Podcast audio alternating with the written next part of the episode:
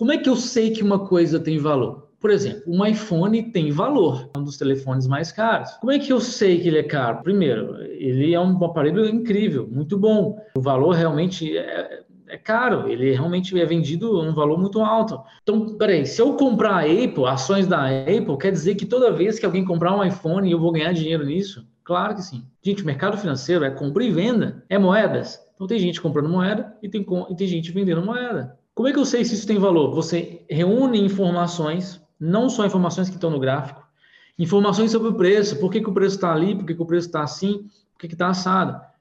E você vai lá e toma uma decisão, para perder pouco e ganhar muito.